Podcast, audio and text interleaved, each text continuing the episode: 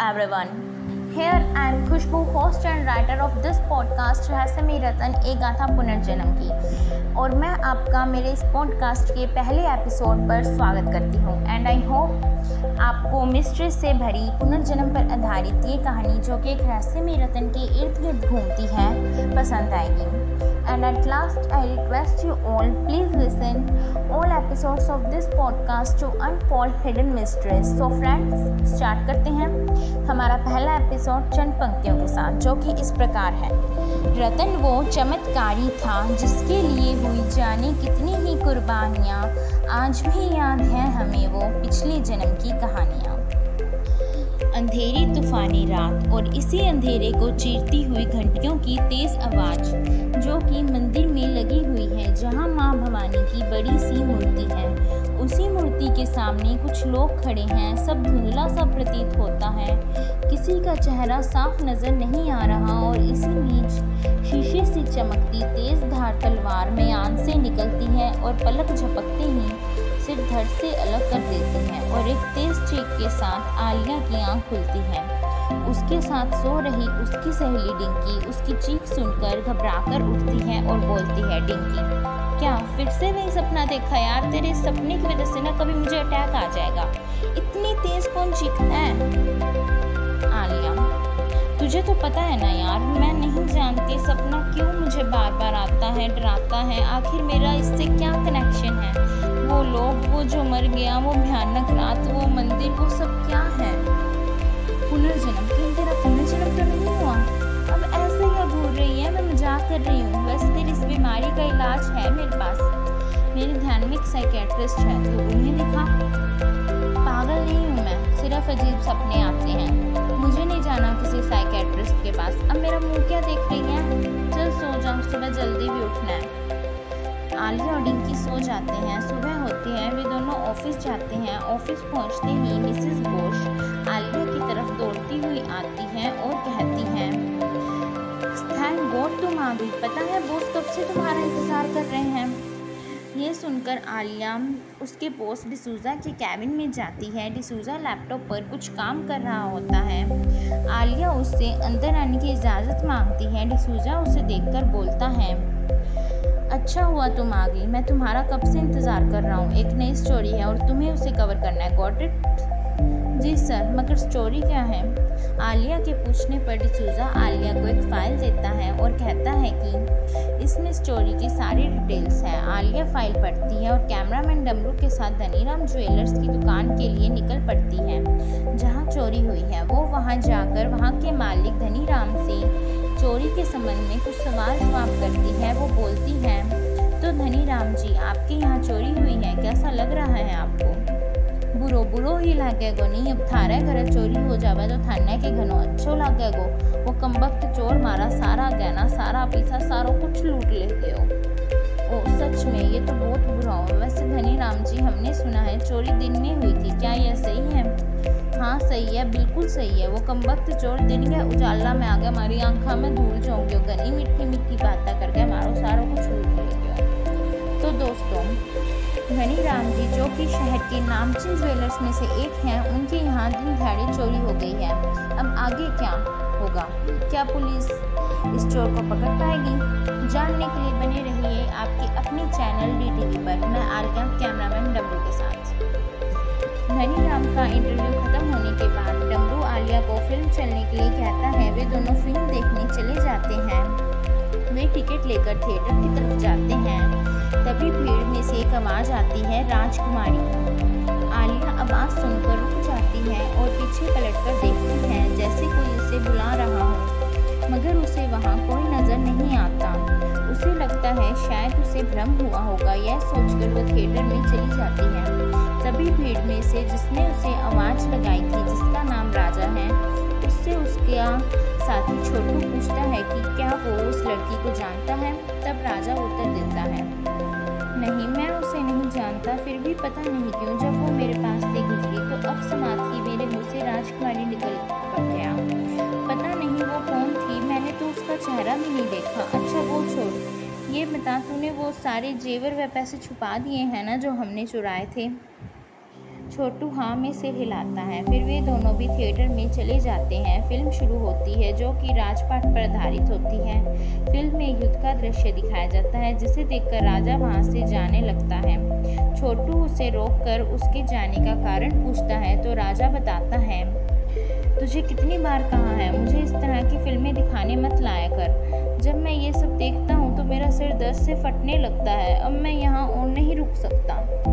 यह कहकर राजा वहाँ से चला जाता है और वहीं आलिया युद्ध के दृश्य को देखकर बेहोश हो जाती है। डमरू उसे होश में लाता है। आलिया को होश आता है तो डमरू उससे पूछता है कि उसे क्या हुआ, वह अचानक से बेहोश क्यों हो गई। आलिया कुछ जवाब नहीं देती, वह बहुत घबराई होती है और फिर वो वहाँ से बाहर आ जाती है। डमरू भी उसके पीछे पीछे आ जाता है। फिर डमरू के दोबारा पूछने पर कि क्या हुआ, वह घबराई हुई कहती है, पता नहीं, बस मुझे घर जाना है।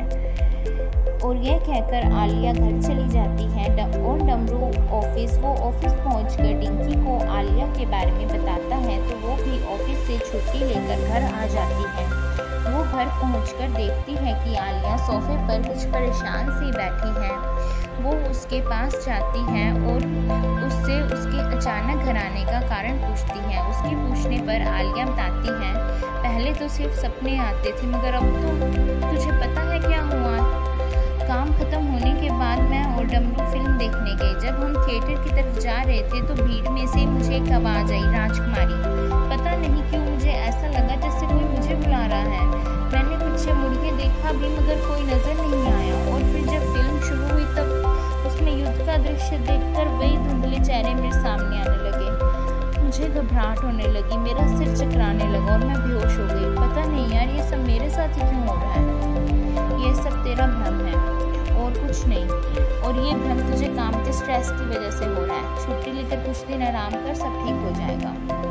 डिंकी आलिया की बात का यकीन नहीं करती और यह सब उसका भ्रम है ये कहती है। तभी डिसूजा का फ़ोन आता है। डिसूजा आलिया को एक इंटरव्यू लेने के लिए कहता है। आलिया इंटरव्यू लेने के लिए तैयार हो जाती है। वो फ़ोन रखती है।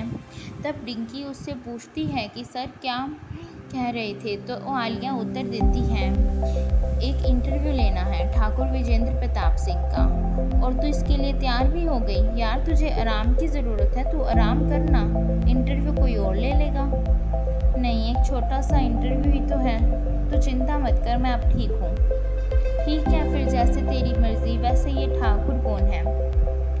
आलिया डिंकी को ठाकुर के बारे में बताती हुई कहती है कि वे शहर के नामचीन हस्तियों में से एक हैं। पैसा, पावर सब कुछ है, और सुना है कि पुराने राजा महाराजाओं के खानदान से ताल्लुकात रखते हैं और आजकल राजनीति में आने का भी विचार कर रहे हैं और इसी बारे में इंटरव्यू लेना है। अच्छा, वैसे ये इंटरव्यू होगा कहाँ?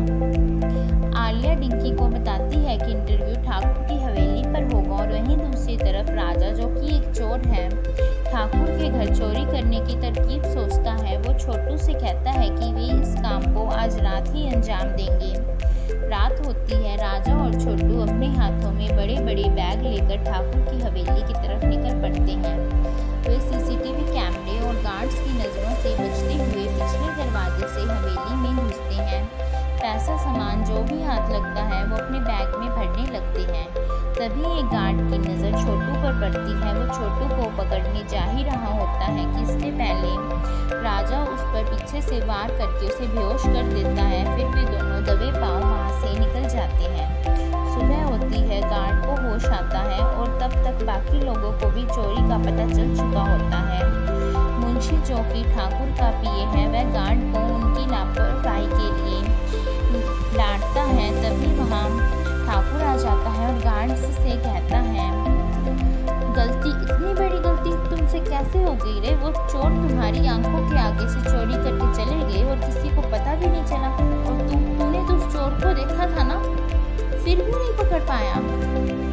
ठाकुर साहब, उसका कोई और साथी भी था, उसने मेरे सिर पर पीछे से वार किया और मैं बेहोश हो गया।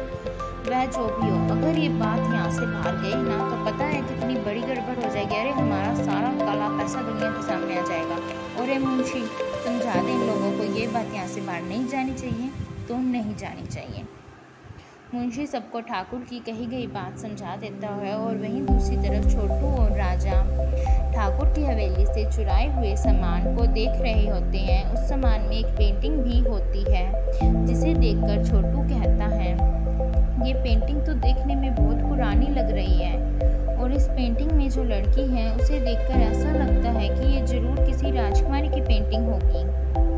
राजा ने अब तक वो पेंटिंग देखी नहीं होती है। छोटू की बात सुनकर वो खुश होकर बोलता है, अच्छा, इसका मतलब ये एक एंटीक पेंटिंग है, इसके हमें लाखों मिल सकते हैं। ये कहकर राजा छोटू से वो पेंटिंग देखने के लिए मांगता है। वो जैसे ही पेंटिंग देखता है, देखकर हक्का बक्का रह जाता है, उसका सिर चकराने लगता है। वो पेंटिंग को बेचने की अपनी बात से बदल जाता है। यह सुनकर छोटू को बहुत अजीब लगता है। वह उसे अचानक अपनी बात से बदलने का कारण पूछता है। तब राजा उत्तर देता है, मुझे नहीं पता, मगर हम ये पेंटिंग नहीं बेचेंगे तो नहीं बेचेंगे बस। लेकिन क्यों?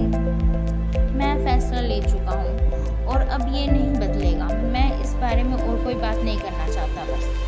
यह कहकर राजा अपने साथ वो पेंटिंग लेकर अपने कमरे में चला जाता है और अपने पीछे अचानक उसके बदले व्यवहार को लेकर सोच में डूबे हुए छोटू को छोड़ जाता है।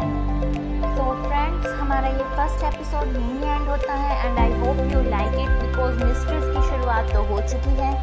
स्टार्टिंग में ही ये क्वेश्चंस क्रिएट हो चुके हैं कि आलिया जो कि एक रिपोर्टर है, उसका उन ड्रीम्स और जो कुछ भी उसके साथ हो रहा है उससे क्या कनेक्शन है, और आखिरकार राजा को ऐसा क्या हुआ जो वो इतनी एंटिक और महंगी पेंटिंग बेचने की अपनी बात से मुकर गया। सो इन सवालों के जवाब और आने वाले बाकी सभी सवालों के जवाब जानने के लिए बने रहिए हमारे साथ एंड लिसन टू पॉडकास्ट रहस्यमई रतन, एक गाथा पुनर्जन्म की। Thank you.